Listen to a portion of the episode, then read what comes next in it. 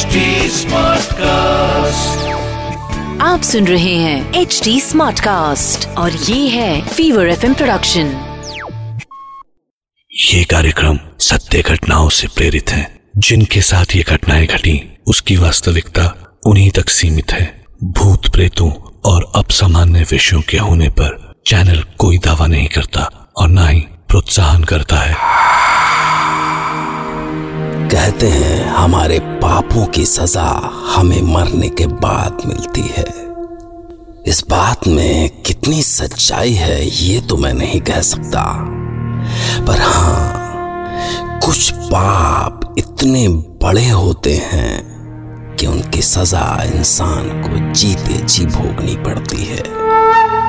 और जब वो सजा देने कोई सिसकती हुई रूह खुद चली आए फिर भोगने वाली सजा खौफ का दूसरा नाम होती है। मैं डॉक्टर नागर पेशे से मनोवैज्ञानिक और पैशन से ह्यूमन माइंड का फ़ैन। तो आपके पास लेकर आता हूँ, मुझसे मिले कुछ लोगों की आप बीती। कुछ घटनाएँ जिन्हें सुनकर आप सोचने पर मजबूर हो जाते हैं।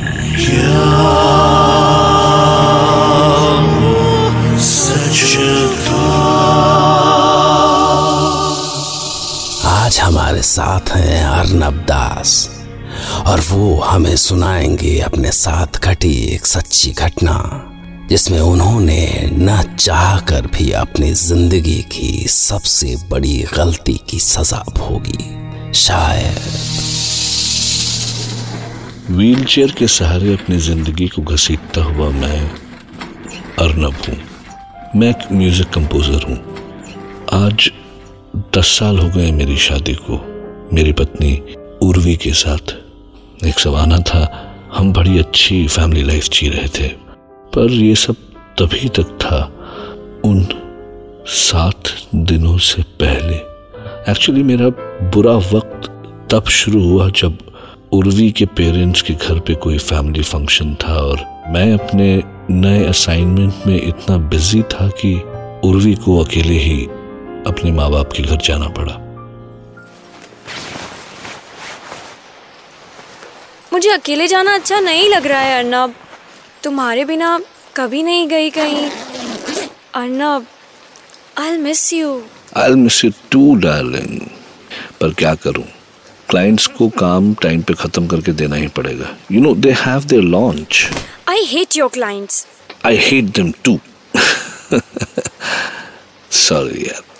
मैं तुम्हें छोड़ने नहीं आ पा रहा हूँ घर I hate you I I really hate you अरे हाँ वो मैंने ना सात दिनों के लिए तुम्हारा खाना बनाने के लिए बोल दिया है और वो आ जाएगी टाइम पर। uh, क्या नाम है उसका? हाँ पूजा। अ, ध्यान से जाना। एक तो बारिश है और ऊपर से ये पॉट होल्स हाँ? लुक आउट फॉर देम हाँ थैंक्स बाय बाय बाय पर जब वो सात दिनों के बाद अपने पेरेंट्स के घर से लौटी तो पता नहीं बहुत डिफरेंट से बिहेव कर रही थी वो। शून्य में देखती सी आँखें इमोशनलेस सी आवाज़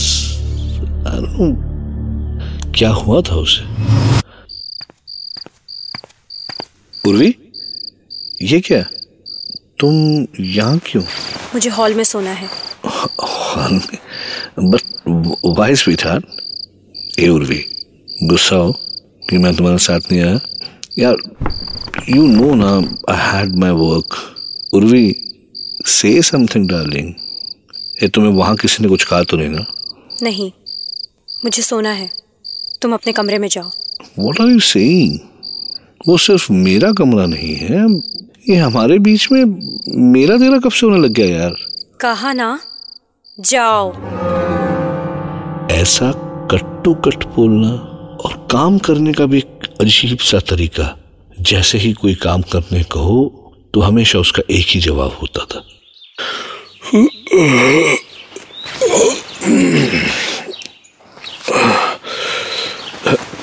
अरे तुम कब उठी? कुछ देर पहले। दैट्स गुड यार।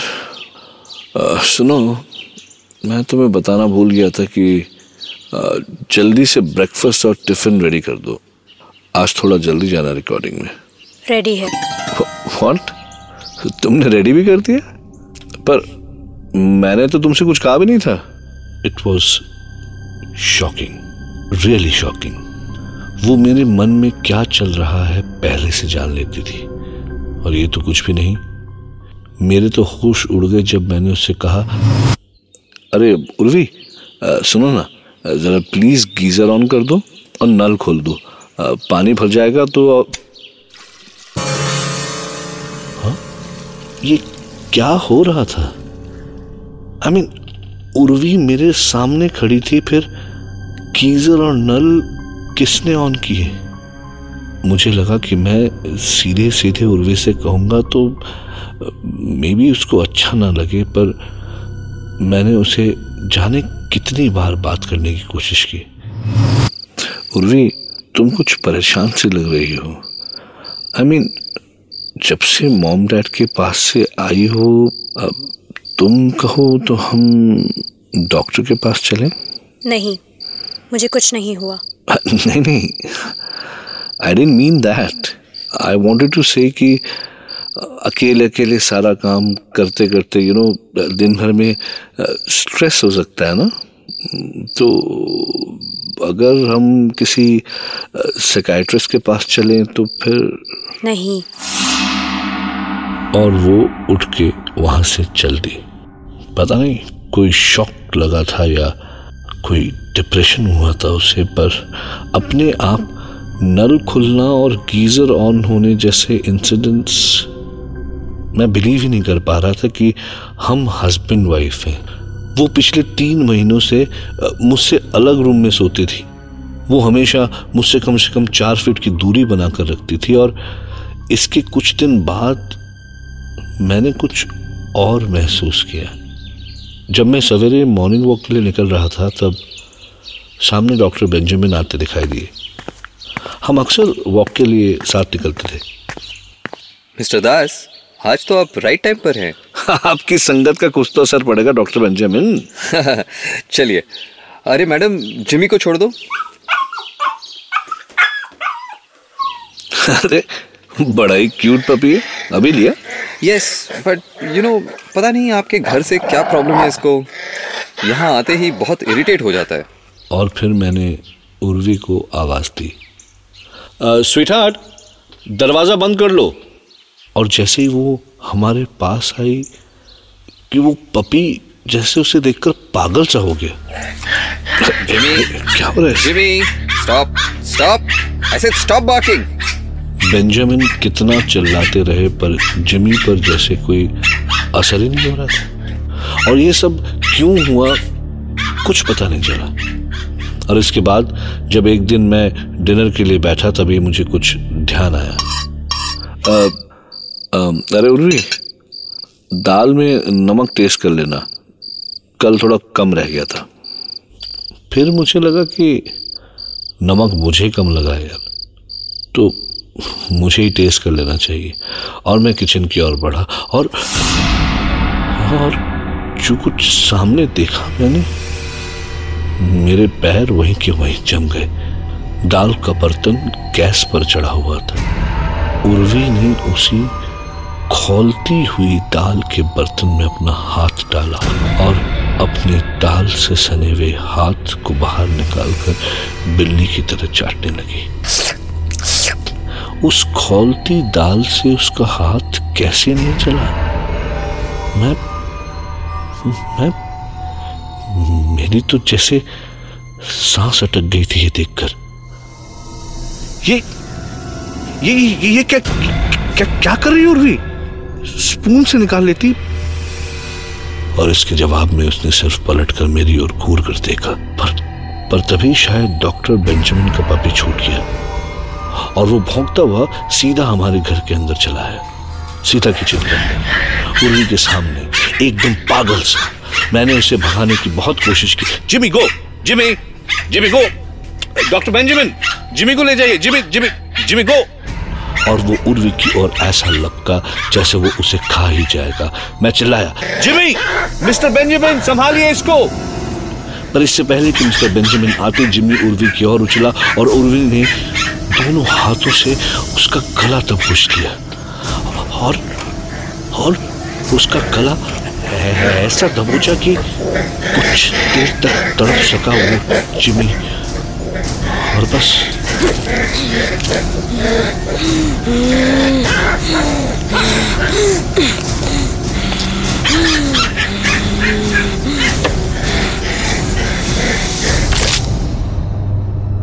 जब जब उर्वी ने उसे फर्श पर फेंका तो उसकी साँसें तेज चल रही थी।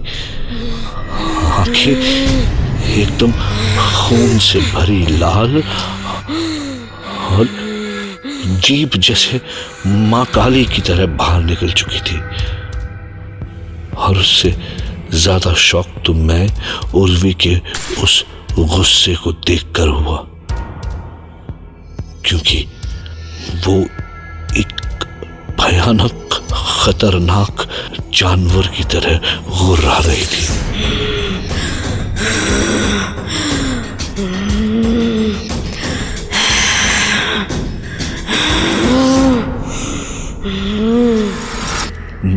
मैं मैं उसके गुस्से को देखकर बुरी तरह से डर गया। तुम तुम तुम तुम तुम उर्वी नहीं हो। You can not be Urvi कौन हो तुम? मैं पूछता हूँ, कौन हो तुम? अब तक नहीं पहचाना मुझे। अब तक नहीं पहचाना। नहीं। नहीं। बताओ कौन हो तुम? पूजा। पूजा हूँ मैं। ये ये ये ये, ये क्या क्या क्या क्या क्या क्या कह रही हो तुम? कौन कौन पूजा? इतनी जल्दी भूल गए? भूल गए इतनी जल्दी? तब मुझे याद आया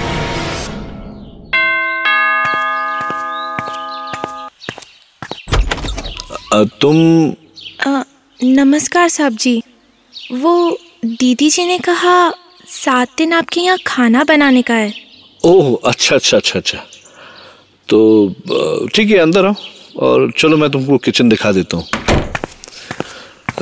ये देख लो और ये मसाले यहाँ पड़े हैं बर्तन ये नीचे वाले ड्रॉर में है। और स्पून्स वगैरह आई थिंक हाँ इस वाले ड्रॉर में है। ठीक है? और किसी भी चीज़ की ज़रूरत हो तो मुझे बता देना। पूजा अच्छी दिखती थी। मतलब उसे देख के लगता नहीं था कि वो एक डोमेस्टिक सर्वेंट है। यही कोई बीस बाईस साल की होगी हल्की सांवली सी।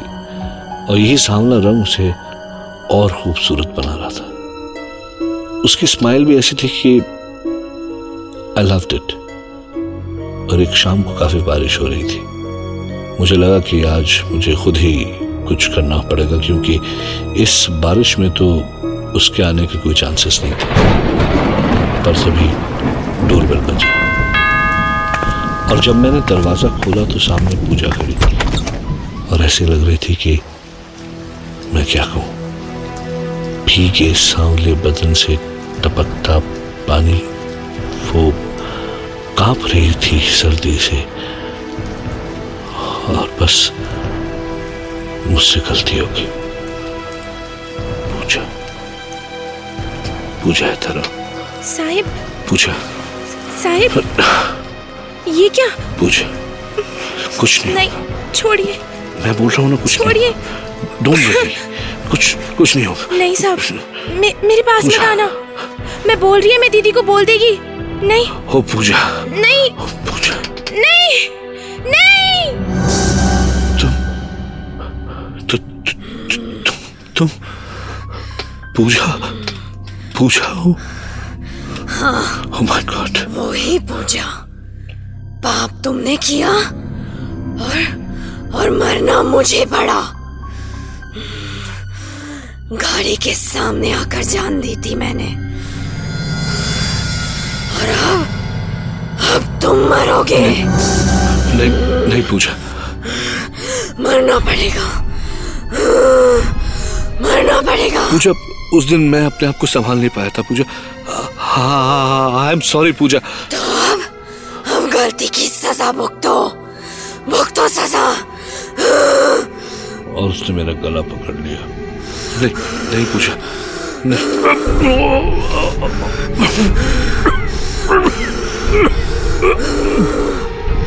मुझे मुझे छोड़ दो। मैंने मैंने वो सब जानबूझ के नहीं किया था मुझे।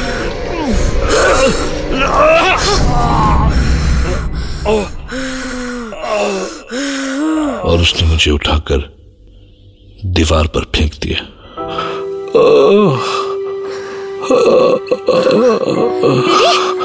ये ये क्या हुआ तुम्हें? कैसे हुआ?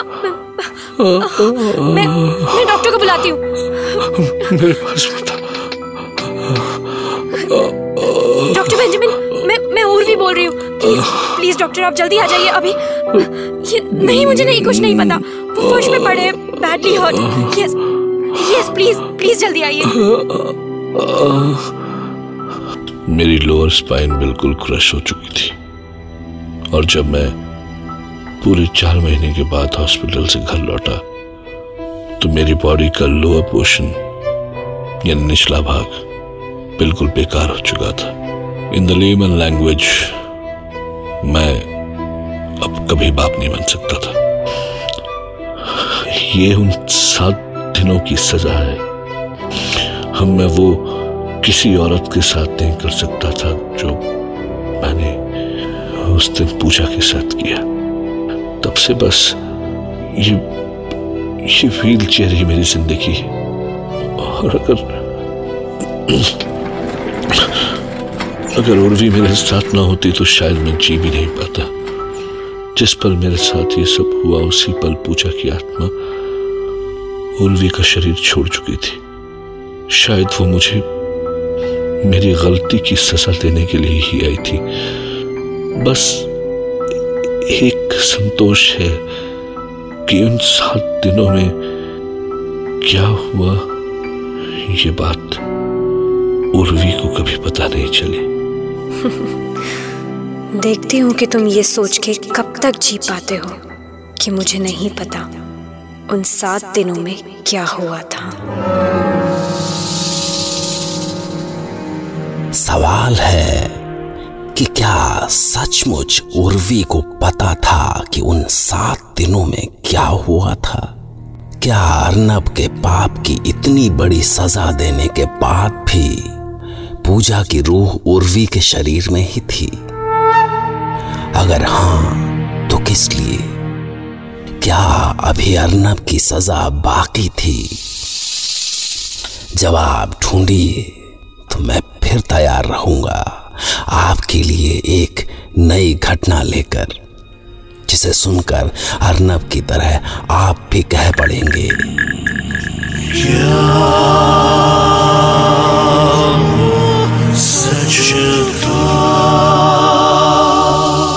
और एक आखिरी बात, क्या आपने कभी कोई पाप किया है? अगर हाँ तो सजा के लिए तैयार रहिए। हो सकता है उसका वक्त आ चुका हो। आप सुन रहे हैं एच डी स्मार्ट कास्ट और ये था Fever FM production H smart cast